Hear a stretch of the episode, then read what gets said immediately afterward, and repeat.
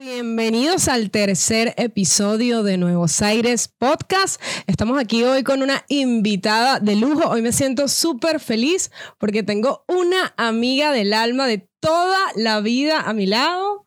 Bienvenida amiga, ella está Iruma Fernández, psicóloga que actualmente está cursando un diplomado en coaching organizacional y deportivo. Bueno, amiga, primero que nada, y a pesar de que sé que bailas como una diosa, escucha esta información porque te voy a recomendar a ti y a todos los que nos escuchan Academia de Baile Dance College, especialistas en salsa y bachata. Para que aprendan a bailar como profesionales cuando abran los boliches, disfruten de clases personalizadas o presenciales vía online por Zoom o Google Meet. Ellos son Dance College y para mayor información o confirmar inscripción, comuníquense al WhatsApp a través del 11 31 54 8909. Síganlo ya a través de dancecollege.ar y enciendan la pista cuando se acabe la cuarentena. Claro que sí, los mejores en salsa y bachata, amiga, te los súper recomiendo. Además, para los que no son amantes de estos géneros musicales, sino que les gusta más el rock, bueno, para ellos también tengo una recomendación.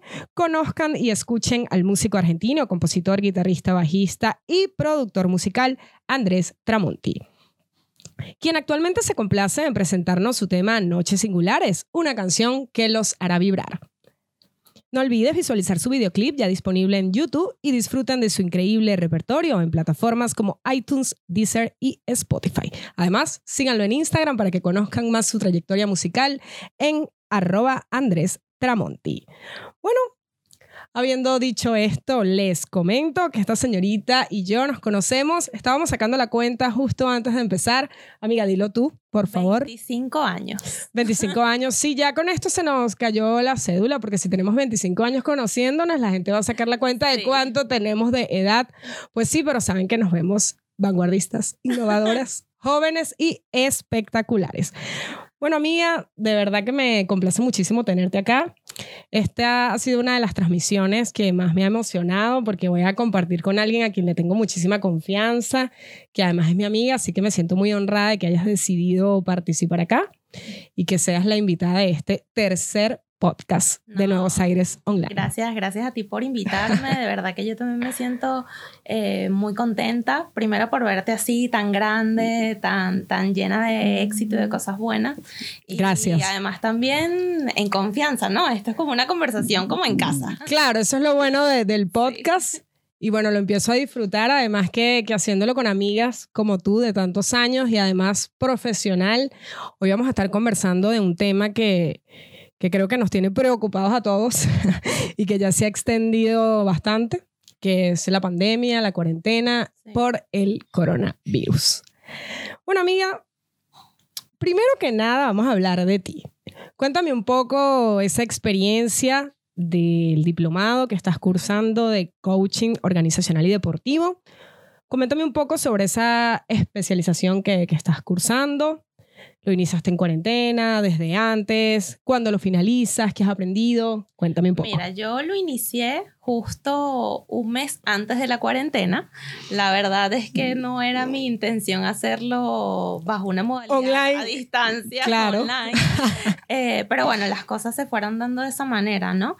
Em, básicamente em, lo que intenta o lo que trata este diplomado es proveerte herramientas para eh, convertir equipos en equipos de alto rendimiento, bien sea desde el ámbito organizacional o deportivo, que a nivel personal siento que era por ahí una herramienta que me hacía falta manejar, porque si bien como psicóloga tengo mucho entrenamiento desde lo que es em, el tratar persona a persona, eh, por ahí en equipos o trabajar con equipos es algo totalmente distinto, una metodología totalmente diferente y, y por ahí eso fue lo primero que me llamó la atención, ¿no?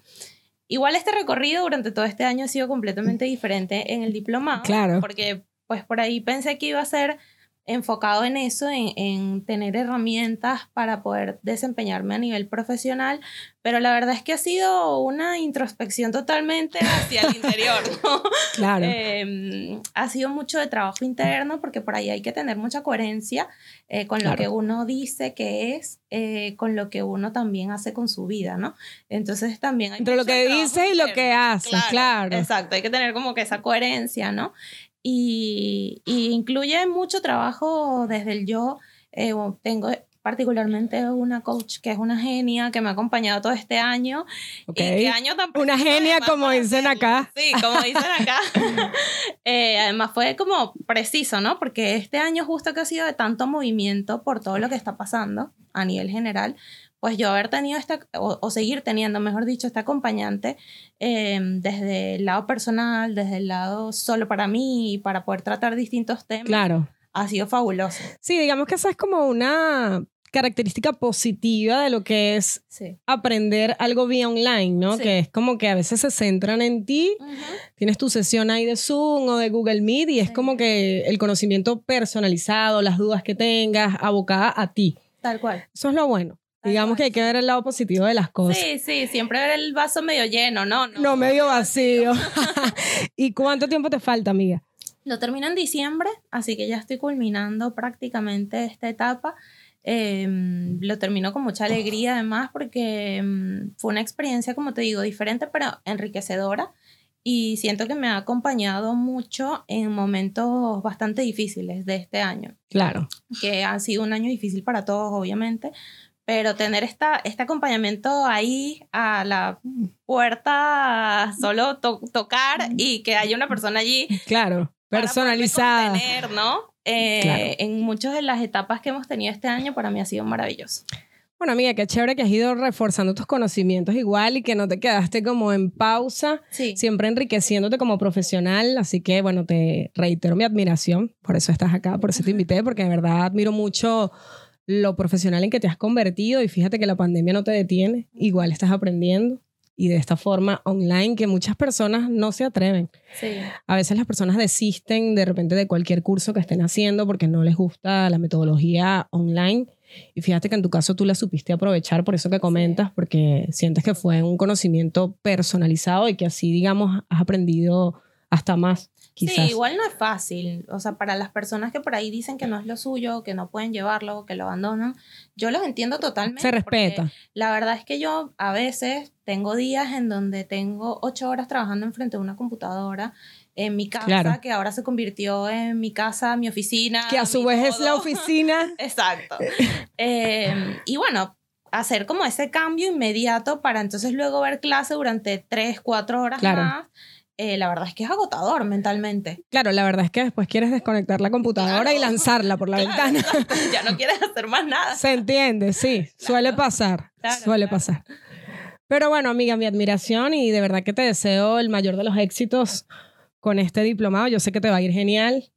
Además que acá en Argentina me parece muy acertado que lo hayas decidido hacer, porque imagínate, si puedes tratar de repente un equipo en materia deportiva, aquí se practica muchísimo el deporte, ¿no? Sí, y igual mi enfoque por ahí es más organizacional, que es lo que me gusta, eh, al menos en esta etapa de mi vida. Eh, por ahora. Por ahora, sí. Eh, sin embargo, esto también me ha permitido conocer a profesionales que por ahí no hubiera conocido desde otro lugar, ¿no? personas que casi todos son argentinos realmente, venezolanos solo somos dos, y luego hay un par de personas de Paraguay, pero el resto son argentinos y son profesionales que por ahí no están en el mundo donde yo me muevo laboralmente. Entonces, poder haber tenido el contacto con personas así que me quedan para la vida, porque siempre es importante. También en, en parte de mi vida muchos, eh, es maravilloso también. Y además que siempre es bueno también compartir con personas de otras nacionalidades porque es una fusión allí de culturas de, de, las que uno siempre termina aprendiendo. Sí, son miradas distintas que te complementan un poco también la propia. Entonces, claro. amplía un poco eh, tu espectro. Claro. Los conocimientos se van allí ampliando y extendiendo y eso es lo bueno. Hay que, hay que disfrutarlo. Yo pienso que eso también es otra de las cualidades o, las características positivas de emigrar. Es difícil, en muchos aspectos lo sabemos, pero irse compenetrando con otras culturas también es bueno. Nos va enriqueciendo como seres humanos también y bueno, como tú comentas, también profesionalmente. Me alegro mucho. Bueno, amiga, vamos a hablar del coronavirus. Bueno, Sabes que así lo teníamos planificado, tocar este tema. Un tema que nos ha llenado de estrés, que no todos lo hemos sabido manejar. Así que bueno, desde tu perspectiva como psicóloga y como Tairuma, también como ser humano, mm, ¿qué hubieses hecho si te advertían que venía una pandemia de esta índole? Mira, yo mm, eh, cuando pienso un poco en qué hubiera hecho si, si hubiera tenido eh, alguien que me hubiera dicho... Y que bueno, hubiese eh, salido a rumbear primero. Bueno, por ahí no tanto. No tanto eso, pero sí hubiera aprovechado como mi libertad, ¿sabes? Pa- porque- No sabíamos lo valiosa que era. Sí, porque si bien no es que nos encerraron con candado en la casa y que tienes prohibido. Como en un gnomo, como en la película Claro. de los Simpsons.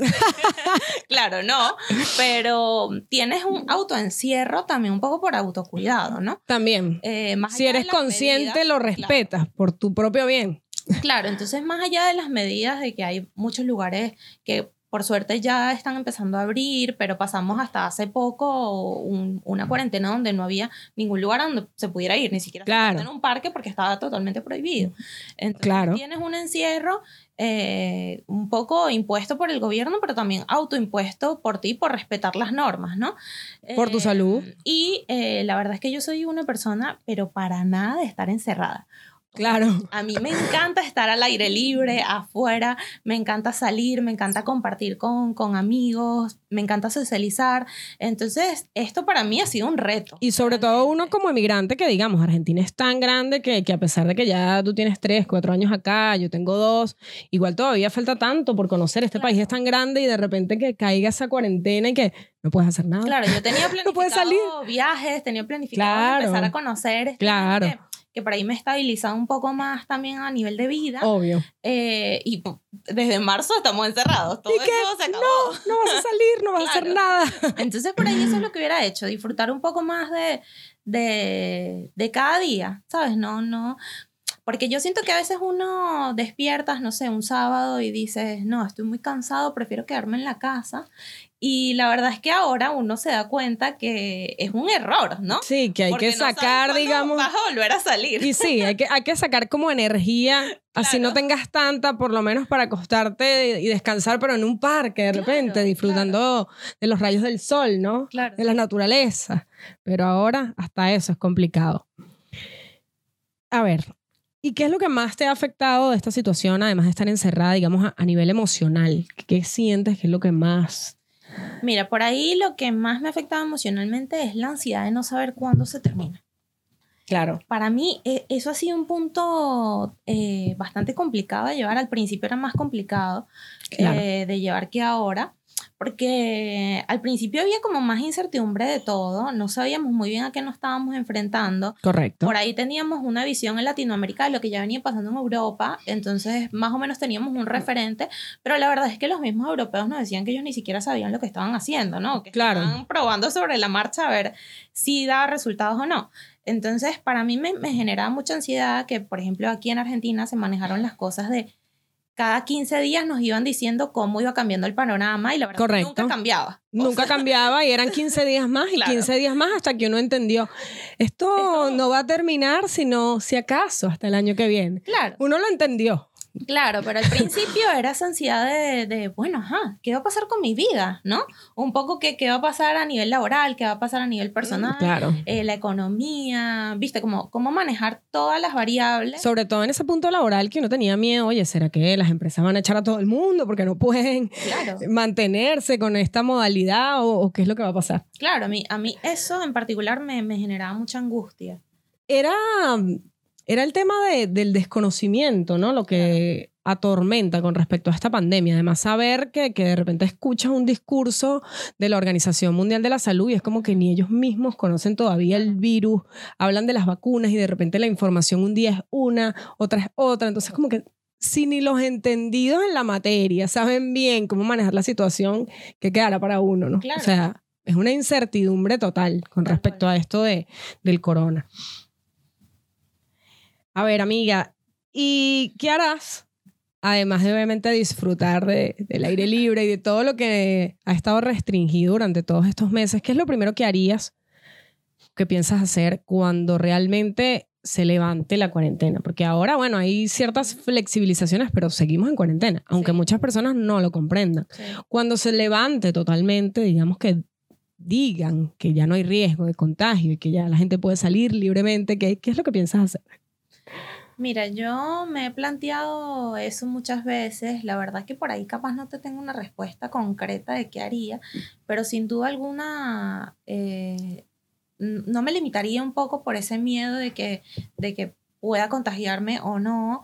eh, o, o- o no, o, o tener como esa incertidumbre de saber de si realmente pasó y realmente hay una cura o, Claro, que, que eso también va a pasar. Va a haber gente que, que va a tener como mucho temor realmente a, a- a salir o a hacer Sí. nuevamente su vida sí. porque no van a tener la seguridad de si realmente la situación se estabilizó o no. Mm. Pero en mi caso por ahí yo creo que juega más el tema de que ya no soporto estar en una vida donde siento que tengo todo muy controlado. Claro. ¿Entiendes? Y que mira, lo que yo voy a hacer es comprarme un alcohol en gel de 10 litros Claro. y salir a la calle y ser feliz. Y ya. Porque ya en este punto yo creo que, bueno, si me voy a contagiar, eh, me voy a contagiar en cualquier momento. O sea, es tan fácil contagiarte Claro. en el supermercado como contagiarte Totalmente. en cualquier otro lugar. De hecho, hay personas que conozco que respetaron la cuarentena, o sea, cabalmente, y tipo se contagiaron. Claro, O sea, es como que uno ni sabe en qué radica realmente el contagio. tal cual. O sea, Obvio, con esto no Es una cuestión que- al azar. Que no hay O que sea, cuidarse ni hay no, que tener claro. las medidas necesarias. Eh, sería una inconsciencia, ¿no? Claro. Pero tampoco vivir con ese temor. ¿viste? Mm. Si, si empiezan a, flexi- a flexibilizar las cosas, pues in- ir de a poco, ¿no? Ir Poco a poco. Poco a poco. De heco, hay teorías que indican que, que esto va para largo y Sí. que definitivamente se va a tener que encontrar la manera de vivir Sí. con el coronavirus. Tal cual, viste que la Organización Mundial de la Salud lo último que dijo fue que eh, nunca va a haber una cura al 100%. Y de hecho Japón estableció una clase de, una serie de normativas como para que ande la economía, siga funcionando el país y la gente sencillamente viva su vida con el coronavirus, sí. Cumpliendo una serie de, de normas de, de sanidad y, y de cuidados, pero la vida debe continuar. Es lo o que sea, llaman la nueva normalidad. claro, Ujú, porque la economía no puede pararse, la gente no puede dejar de trabajar, tampoco podemos dejar de entretenernos, Claro, que es parte de la vida, ¿no? tal cual. Y de hecho también indican muchas personas, algunos entendidos, que, que va a llegar un momento en que todos nos contagiemos Sí, y que simplemente como, como con la gripe, como con mil enfermedades de la historia, eh, que se va a crear la inmunidad, Ujú, nos va a dar a todos y simplemente va a llegar el momento en que vamos a ser inmunes. sí. Yo creo que un poco lo que, lo que estás mencionando es parte también de, de lo que piensa mucha gente, pero también un poco por, por el desconocimiento, ¿no? Uno se pone como a fantasear cosas y a decir, bueno, yo creo que tal vez puede suceder esto o puede eh, ir avanzando de tal manera, pero es parte de eso, del desconocimiento y de la necesidad del ser humano de darle una respuesta y una solución a algo, porque así somos. El ser humano, Claro, eh, por naturaleza, necesita tener el control de las cosas. necesita tener el control y necesita adoptar una postura. Hay gente que decidió continuar con su vida cumpliendo las normas, hay gente que de verdad le agarró como paranoia, miedo extremo y no salió más nunca y paralizaron su vida y hay gente que nunca, digamos, le prestó la más mínima atención y gente que te dice sin ningún tipo de pelo en la lengua, yo no creo en eso. Sí. También hay personas que no creen ni siquiera en el coronavirus, o sea, y ya a estas alturas es como respetable cualquier tipo de posición, ¿no? Sí. Sí, por ahí hay unas que son un poco más eh, riesgosas que otras. Arriesgada, sí, Arriesgadas, sí. Sí, pero bueno, digamos que cada quien tiene también la libertad de tomar la decisión y la creencia. y la posición que quiera. Por supuesto, es, es respetable. Mira, amiga, tú que eres una persona que, que, como lo acabas de mencionar, siempre tratas de ver el vaso medio lleno y no medio vacío. ¿Qué has aprendido? ¿Qué beneficios te ha traído? Porque sí hay uno que otro Sí. beneficio de la pandemia, de, estar encerrado en su casa. De repente no cuando ya son 30 días seguidos, pero puede que uno sí haya aprendido y haya encontrado algún beneficio en este Sí. confinamiento. Mira, en tu para caso, mí, eh, un beneficio que valoro muchísimo ha sido el, el sentir que mm, mi vida no es solo trabajar. Porque me, me pasaba mucho que, que, bueno, creo que es una frase que, que es muy típica en esta nueva era, que es no sé si vivo para trabajar o trabajo, o trabajo para vivir. Siempre Y- lo he y el- pensado. y el dejar de, de sentir que estoy ocho horas en una oficina, que tengo la libertad de trabajar en mi casa y por ahí en mi hora de break o de almuerzo, en lugar de comer, porque no me provoca comer en ese momento, puedo dedicarme a ver una serie que me gusta esa hora, o descansar, o no sé, encargarme algo de la casa. Claro. y- Sé sincera que te despiertas cinco minutos antes y trabajas en pijama. la o verdad sea- es que muchas veces sí trabajo en pijama. y claro, todos. Eh, pero em, digamos que se quita ese estrés de tener que ir al, al, al metro, ¿viste? Claro. montarte en el subte con ese montón de gente, o en el autobús, los que usan los- el autobús. Es como una vida con unas revoluciones más abajo, Digamos, yo creo que nos hacía falta a todos, también. eh, porque vivimos en un mundo también que está como muy acelerado. Y acá, este país también, Argentina, que es súper acelerado. Entonces o sea- bajarle como revoluciones, Bajarle dos. En mi, caso, en mi caso también poder compartir con, con mi pareja. eh, que quizás no compartían tanto por, tanto. por los horarios de trabajo que chocaban. Eso Claro. pasa muchísimo. eh, yo creo que también ha sido una ventaja para, no sé, en mi caso, bueno, vivimos solo mi pareja y yo, pero hay familias que por ahí dicen que nunca comían juntas. Y que ahora tienen la oportunidad de almorzar. que nunca tenían la oportunidad de de repente comer todos juntos, la oración, que hay familias que, que, que tienen esa tradición y se claro. respeta. Y oye, de repente comer con el abuelo, con la mamá, con, oye, todos juntos, de repente todos comer lo mismo, Sí. porque cuando cada quien tiene un trabajo y un horario distinto, es tipo, uno llegó tarde, se hizo un sándwich, no le guardaron la comida, el otro comió a otro horario y ahora de repente las familias pueden disfrutar de, de comer juntas y dicen que, bueno, que familia que come unida permanece unida. Tal cual. Y bueno, es un poco a nivel de, de vida, ¿no? Pero luego también a nivel personal, creo que esta pandemia, al menos a mí, me ha servido un poco para eh, analizar si la vida que estoy teniendo es realmente la vida que quiero tener.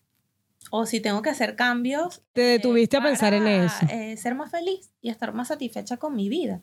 Eh, yo creo que mm, tal vez no me lo hubiera planteado si no hubiera hecho un stop en estas, en estas revoluciones que te digo que bajaron Claro. y no hubiera tenido ese espacio para mí, eh, porque también el aislarte eh, no solo te aisló del mundo, te aisló también de, de tus seres queridos, te aisló de tus amigos, porque si bien tenemos las videollamadas o, o los mensajes de WhatsApp, Nunca es sea, igual. nunca es lo el mismo contacto. Entonces yo creo que eso también, al menos a mí, me permitió eh, tener esos espacios para, para pensar si realmente yo estaba siendo feliz con la vida que tenía. Claro. Sobre todo en, en un momento donde la vida que tenía era la única que podía llegar a tener, no tenía otra No opción. tenías otra opción, claro. Claro.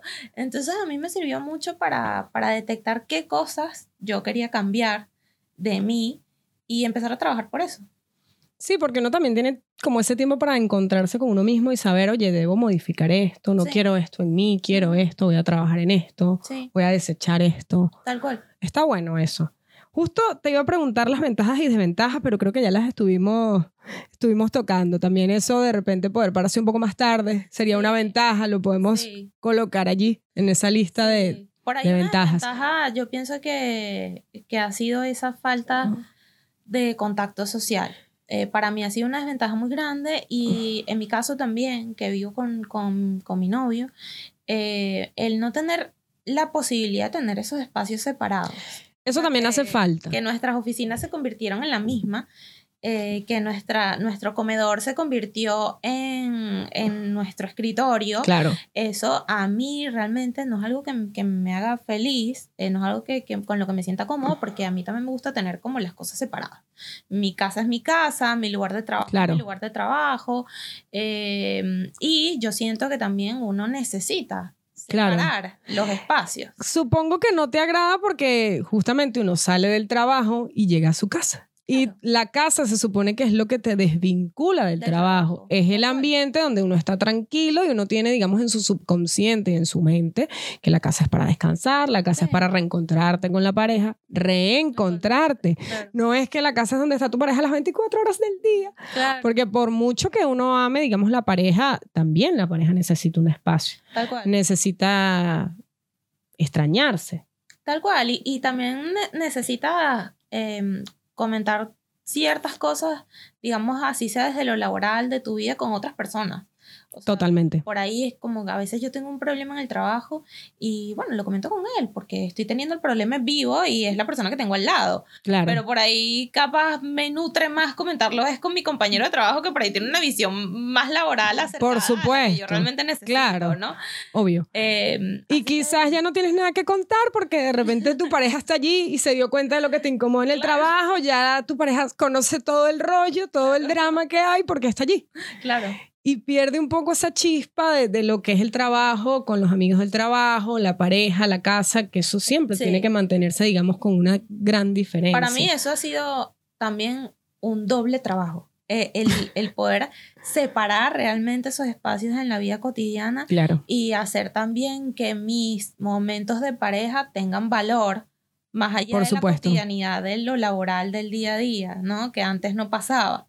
Claramente. Así que para mí eso es una desventaja que realmente, no sé, sinceramente no me gustaría volver al esquema de trabajar 100% en la oficina, porque Claro. tampoco me siento cómoda con ese esquema. De por sí ya yo no lo tenía. Yo tenía un día de trabajo en la- a la semana en mi casa. Claro. Eh, me gustaría regresar al menos mínimo dos veces a la oficina. Bueno, muchas empresas ahora tomaron esa modalidad porque Sí. se dieron cuenta de que cuando de repente el trabajo es administrativo, se puede realizar desde casa. Totalmente. Pero debe haber un equilibrio, es como, como mencionas, como tú tenías esa modalidad ya desde antes, desde tu empresa. Eh, lo ideal sería eso, de repente unos dos días desde casa, pero sin perder también esa necesidad que tiene el ser humano, que aunque a veces nos quejemos tanto de ella, se necesita. Porque la vida es un equilibrio y uno necesita también del corre-corre. Hecho, de hecho, eso es lo que te mantiene activo. sí. Y- Como que el corre-corre, de que se va el colectivo, de que tengo que llegar a un horario. A veces en exceso eso cansa y uno empezó a disfrutar de esa relajación que te produce la cuarentena, de que no tienes que hacer eso. Pero ya cuando desaparece por completo lo terminas extrañando. Claro. Porque uno también se mantiene en forma, uno se mantiene activo con ese corre-corre, con ir a la oficina, con de repente después de salir de la oficina tomarse unos tragos con los amigos del trabajo. La gente y- que le gusta ir al gimnasio. Claro. Ir al Y gimnasio. todo eso se perdió, Sí, digamos. y yéndonos hasta, hasta lo más simple, ¿no? El ser humano tiene necesidades básicas que satisfacer. Y Completamente. por ahí, si nosotros no tenemos todas esas necesidades satisfechas, van a empezar a ocurrir también una serie de cambios internos y emocionales que van a afectar a cada ámbito de nuestra vida. Correcto. Y realmente el haber perdido tantos espacios eh, influye significativamente en, en- en cambios internos que nosotros a veces tenemos inclusive inconscientemente porque tu cuerpo y tu mente está demandando algo que perdió. Correcto. Porque eh, eh, hay personas que por ahí no, no, no lo concientizan de esa manera, pero inclusive la pandemia también ha generado un proceso similar, un proceso de duelo, porque perdiste algo en tu vida que por ahí era importante o significativo que dejaste de tener de la noche a la Claro. mañana. Perdiste tu rutina, tu Y que cotidianidad. además no sabes ni siquiera si la vas a recuperar o cuándo la vas a recuperar. O cuando, y empiezas a añorarla. Y empiezas a Inconscientemente la empiezas a añorar. Entonces también ahí pueden generar una serie de cambios, una serie de pensamientos, una serie inclusive de emociones y actitudes con los demás, Claro. que pues que no lo estés manejando de la mejor manera, pero pasa. Yo supongo, claro, según lo que tú comentas, eh, y como psicóloga lo, lo debes saber mejor que yo, que de repente una persona tenía su vida, su cotidianidad, su rutina y digamos estaba estable y esta pandemia de repente le desató altos niveles de ansiedad, Sí. eh, claustrofobia, tantas Sí. cosas. De o hecho, sea, la mayoría de las investigaciones recientes que eh, están sucediendo en este momento referentes a la pandemia y las consecuencias emocionales que va a traer la pandemia cuando se vuelva a la normalidad, justo eso te iba a preguntar. eh, es que la mayoría de los adultos eh, pueden pasar por un proceso de estrés postraumático porque no supieron llevar muchas de las cargas que te implicó la pandemia. Sobre todo la población más vulnerable a esto es población con hijos. Porque claramente eh, no, no solo tienes que manejar tu mundo interno, sino también tienes que ayudar a tus hijos a sobrellevar esta situación. El de los niños, claro. Y te vuelves una mamá o un papá slash niñero, maestro, eh, toda la, la, profesor de, no sé, de gimnasia, Claro de que- pintura, de fútbol, de lo que Correcto. fuera que estuviera tu hijo. Y he hablado con madres que tienen los nervios de punta porque son madres, o sea, ya estaban, digamos, programadas para tener a los niños bajo su cuidado durante unas horas, pero para algo existe el colegio. Las madres son madres, no son profesoras. Y digamos que ahora, bajo esta modalidad de pandemia, han tenido también que convertirse en... Y algunas me dicen que no tienen la paciencia, o sea, no tienen la paciencia para explicarle al niño cómo sumar, cómo restar. ¿Cómo llenas ese espacio en el niño de su clase de fútbol, por ejemplo, de su práctica, de, en el caso del niño, por ejemplo, que, tuviera la clase de fútbol? ¿Cómo llena la mamá ese vacío de la niña de su clase de ballet? Cómo te conviertes también como madre en, un- en el amiguito. Si no eres un niño, no eres de su edad, no, no tienes la imaginación, entonces el niño empieza también a carecer de todo eso y para un niño es peor. Si un humano y un adulto no lo entiende, ¿cómo será en el caso de un niño? Y eso pensando en los niños de una edad, eh, digamos, ya más racional, ¿no? Pero si nos vamos a los adolescentes, que son una población aún más complicada, o a los Mm. niños de edad preescolar, que la verdad es que muchos no están entendiendo de lo que pasa, Obvio. Eh, más allá de lo que le puedan decir sus padres, es una situación que se vuelve aún más compleja, porque el niño también va a ser un reflejo de lo que es el padre. Obvio. Si el padre maneja esta situación de una forma angustiosa, Errónea. o, no- o- o de una forma que por ahí no sea la más sana en cuanto a ambiente del hogar, el niño va a percibir eso Va a absorber y eso. va a reaccionar y se va a expresar de esa misma manera. Claro. Si por ahí hay un padre que está muy angustiado por el tema del coronavirus y lo que hace, por ejemplo, es tener las noticias todo el día encendidas, en donde eh, la información no es realmente válida ni certera o a veces es muy amarillista, y el niño está ahí en casa y está escuchando todo eso, él va a absorber todo eso. Obvio. Y entonces tienes a un padre totalmente angustiado y estresado y tienes a un niño totalmente angustiado y estresado. Percibiendo Y son- todo eso. Son dos eh, personas Claro. que están conviviendo en, en el mismo ambiente y que no se van a vincular de la Ujú. me- manera más sana. Entonces, la verdad es que yo admiro totalmente a los padres que han tenido que pasar por esta situación Claro. eh, porque es un doble trabajo. No, y triple, porque además estos padres tienen sus propios trabajos, Claro. porque si no, ¿cómo mantienen a los niños? Entonces, como que estás en la casa. Tienes que ayudarlos a hacer las tareas. Tienes que continuar también con tu trabajo, porque ni modo que, que dejes de producir. Sí. Así Ahí estemos en por pandemia. trabajos que son más flexibles que otros y que por suerte han acompañado a los padres en este proceso. Claro. Eh, hay jefes que por ahí son mucho más empáticos, Más comprensivos. y entienden por ahí si la persona se tiene que desconectar un par de horas porque el niño no para de llorar o de gritar y necesita atención, porque Obvio. es una realidad y pasa. Eh, pero hay trabajos que no. Hay trabajos que para nada han tomado esa postura. que no entonces son flexibles en lo absoluto. Es parte también de los cambios que tenemos que tener como sociedad. Entender también que el ser humano a nivel laboral no solo vive para trabajar. El ser humano también es una persona que tiene una vida, que tiene una familia, que tiene necesidades que en algunos eh, casos tienen hijos. y, y que por ahí hay necesidades que son prioridad por sobre el trabajo, ¿no? Porque si tu hijo está llorando durante dos horas seguidas, desesperado, tú no vas a tener cabeza ni concentración para poder trabajar. Obvio. No, ¿y cómo? obliguen. Sí, tienes los gritos del niño ahí, Claro. además que como madre tienes que atenderlo, o sea, saber qué le pasa, porque está llorando así. Sí, entonces eh, la verdad es que a nivel de, mm, de, de- de población, también yo creo que mm, a veces se enfocan mucho los gobiernos, eh, es lo que yo percibo, en el cuidado de la salud pública, pero se olvidan que la salud mental es realmente, para mí, inclusive a veces hasta más importante que la salud física, porque si tú te enfocas solo en tener respiradores y en tener hospitales habilitados y te enfocas, que obvio hay que enfocarse en eso porque es una necesidad actual por, el, por, por la situación de pandemia que estamos viviendo. Claro. Pero si al mismo tiempo no te enfocas en tener un programa de salud mental público y accesible para cada una de las personas que estén en tu población, cuando se acabe la pandemia vas a tener que lidiar con otro tipo de problemas claro. que, que no van a ser necesariamente solo de salud eh, física, ¿no? Eh, la, la salud mental es, es realmente para mí la base de, de cómo se comporta el ser humano. Y si no nos enfocamos también, así sea a nivel individual, en entender por los procesos que estamos pasando, aceptarlos y, digamos, abrirles la puerta y ver la forma de solucionarlo, la verdad es que Tratarlos, claro. todo se nos va a venir encima cuando el cuerpo no pueda más. porque la mente también tiene un límite.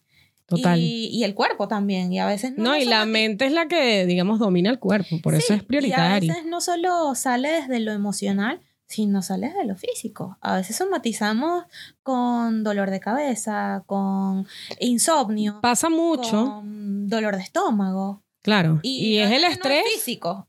es Claro, es mental, emocional. es mental, claro, solo que uno lo exterioriza de esa forma y a veces no lo entiende. Sí. Sí, me ha pasado, a veces he, he tenido dolores de cabeza fuertes y, y no es más que estrés, es más que, que no saber manejar de repente la situación. Tal cual, tal cual. Es, no, es Y- no reconocer que no somos super mujeres o super hombres que podemos con todo, eh, porque a veces también el, el empezar a reconocer las emociones que estamos atravesando implica un poco a veces también bajar el ego que tenemos eh, propio, o el ego interno, y admitir que nos está pasando algo que no nos deja seguir avanzando A veces ni lo sabemos, ni lo Em, admitimos, es verdad. Y buscar la manera de seguir adelante, ¿no? No, no permitir que la emoción se apodere de nuestra vida, sino aceptarla, porque tampoco está bien reprimirla.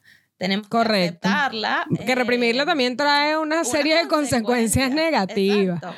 Sino Claro. más bien entender lo que pasa y si no podemos solos, también buscar ayuda. Buscar ayuda, claro. Porque no, Nos no cuesta mucho a los seres solos. humanos buscar Sí. ayuda. Sí, de, de hecho, por ahí capaz aquí en Argentina no pasa tanto, la gente es más abierta a un proceso de terapia o, buscar ayuda desde distintos, eh, distintos lugares. Por ahí tal vez nosotras que venimos desde Venezuela, donde eh, la terapia es más vista como, bueno, si estás loco vas a terapia. Sí, mucha ignorancia y hay mucha gente que todavía cree que de repente asistir a un psicólogo es porque tengas alguna locura interna o algo y simplemente un psicólogo puede ser una persona externa a tu núcleo con quien puedas conversar que capaz te va a entender mejor. Y te va a ayudar a ponerle nombre sobre todo a lo que te está pasando porque a veces cual. es eso lo que lo que nos afecta Sí, y que a- no, y no conocemos ni qué es lo que nos está solo- pasando. Solo se necesitan ajustar dos tuercas que no están andando bien, claro pero nosotros no sabemos. Claro, cómo- que solo los psicólogos tienen esas herramientas Claro. para ajustar. no tenemos la pinza a nuestra disposición. Correcto, correcto. Muy bien. Bueno, sí, justo te iba a preguntar cómo afecta el confinamiento a los niños, ya tratamos esa parte, a las madres que deben cuidar a sus hijos 24 horas sin descanso. De verdad, qué admiración para esas madres que en esta cuarentena han sido madres profesoras, maestras de, de fútbol, entrenadoras y todo, porque también la mayoría de los niños tienen sus actividades extraescolares, que también Sí. son súper importantes. sabes que eso En el es desarrollo. eh, Vanessa, eh, para las familias que tengan hijos. Eh, es muy importante, sobre todo en este momento, seguir dándole una estructura de vida al niño. Porque si el niño pierde esa estructura, si el niño no se despierta a la hora que en teoría se tenía que despertar para ir a clases, si el niño no continúa con, con- de alguna u otra manera con actividades extracurriculares, Digamos con esa disciplina, Claro, ¿verdad? Si el niño no, no mantiene esa estructura, va a causar un impacto muy fuerte en el desarrollo del niño porque eh, los niños y los adolescentes son seres humanos en formación. Entonces, si, si ese crecimiento de alguna u otra forma se empieza a ver alterado, Claro. y, y para el niño la nueva rutina es no tener un horario para despertarse, no tener un Puede, para digamos, comer. perder el norte, ¿no? Claro, no tener un horario ni siquiera para hacer tareas, Correcto. eh, eh, puede ser más difícil volverlo a traer. Retomarlo, claro. Entonces es muy importante, sobre todo para los padres, que mantengan esa rutina, que hablen con sus hijos también. Sí, ah, porque por ahí hay padres que, que dicen, no, bueno, él se ve bien y no me expresa que se siente mal de ninguna manera, pero tal vez es porque tú no te has sentado a preguntarle. Claro, a lo mejor es un niño retraído que no te lo va a decir. Que cómo está, cómo se siente, cómo está pasando por todo este proceso también, porque tal vez el niño extraña ver a su abuela, extraña ver a sus tíos, a sus primos, eh, a sus amiguitos del colegio. Entonces, por ahí no te lo va a decir, ¿Mm? pero está influyendo negativamente Correcto. en su interior. Entonces, una de las cosas que también está bueno que hagan las familias es no perder esos espacios, no perder esas rutinas y hablar, yo creo que lo más importante es la comunicación, sobre todo en esta, en esta, etapa, ¿no? No solo para las personas que tengan hijos, inclusive para las personas que vivan solas. Es importante comunicarse, porque a veces también para las personas que viven solas. Esto debe ser súper fuerte para las personas que viven solas. Claro, entonces por ahí, si estás pasando por una situación angustiante, por por, por, una situación que ya no sabes cómo manejar, porque ya el encierro y la soledad se apoderaron, digamos, de gran parte de, tu estado de ánimo, es importante también levantar la bandera y pedir ayuda con una persona con la cual por ahí tú te sientas más cercana o en más confianza. Más cómodo, claro. Eh, porque también tragarse todo eso y llevar todo ese peso encima es peor. genera consecuencias peor, te vas cargando, te vas cargando. Y cuando llega el momento en que explotas, o sea, resulta que ya tienes un desorden emocional más difícil de tratar, más difícil. Te empieza a ir mal en el trabajo, empiezas a eh, tener eh, fricciones con tu familia, con tus amigos. Claro. Pero realmente es porque tienes algo interno que, que no Empiezas a chocar. manejar. Con todas esas partes que, digamos, constituyen tu vida, que normalmente es trabajo, familia, pareja, en caso de que la tengas, amigos. Claro. Entonces, una situación así se vuelve en un tsunami. Obvio, obvio. Empieza de algo pequeño y se convierte en un gran problema después. Muy bien. Mira, amiga, vamos a retomar un poco el tema de, de la pareja. Desde tu perspectiva como, como psicóloga, ¿qué piensas que puede suceder en la pareja y cómo manejar esa situación de repente de ver a tu pareja las 24 horas del día, que como comentábamos anteriormente, puede que la quieras mucho, puede que sea una pareja que realmente necesitaba ese espacio, porque muchas veces también la pareja tiene horarios distintos de trabajo y a veces ni se ven ni comparten, a veces no hay ni energía por tanto trabajo como para intimar algo tan importante en la pareja, como para compartir, como para salir, pero ahora es todo lo contrario. Muchas parejas que de repente ambas están con el, con el tema del home office y se ven 24 horas del día. Entonces ya no son parejas, son, digamos, hermanos, cómplices, morochos, siameses, para arriba y para abajo. Y hasta compañeros de trabajo se vuelven, porque es como tú dices en tu caso, que, que, trabajas allí y al lado tienes a tu novio también trabajando. ¿Cómo se maneja esa situación como para que no se pierda la chispa? Porque de repente también hay más posibilidades de, de todo lo que acabo de mencionar y puede que de repente la pareja caiga en un aburrimiento. Sí, para mí es muy importante, eh, primero, eh, la comunicación, ¿no? Es fundamental, sobre todo en esta, siempre en cada etapa, independientemente que haya pandemia o no, con la pareja es fundamental la comunicación, es, la base de la, relación.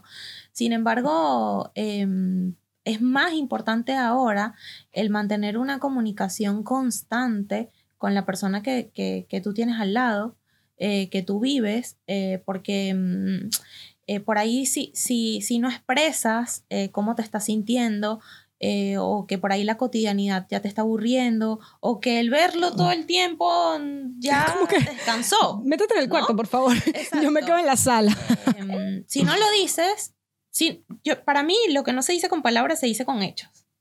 Claro. Eh, y si tú no lo expresas y, y, no hayan juntos una manera de solucionar lo que sea que esté sucediendo, en un caso, en otro o en ambos inclusive, eh, lo, vas a, lo vas a expresar de otras maneras. Claro. Em, bien sea con una mala cara o bien sea con una forma diferente de vincularte o de relacionarte o, o sin ganas inclusive de, de, estar íntimamente como pareja porque estás agotado de verlo todo el tiempo. Claro. Entonces para mí es importante... Te saturas. Y también respetar los espacios individuales de cada uno. Así sea en el mismo espacio, digamos. en el mismo espacio, por ejemplo, algo que hacemos mi novio y yo eh, por, por hablarte de mi experiencia en particular, es a veces como nos decimos, bueno, me, me voy un rato, y el me voy un rato es me voy a aislar.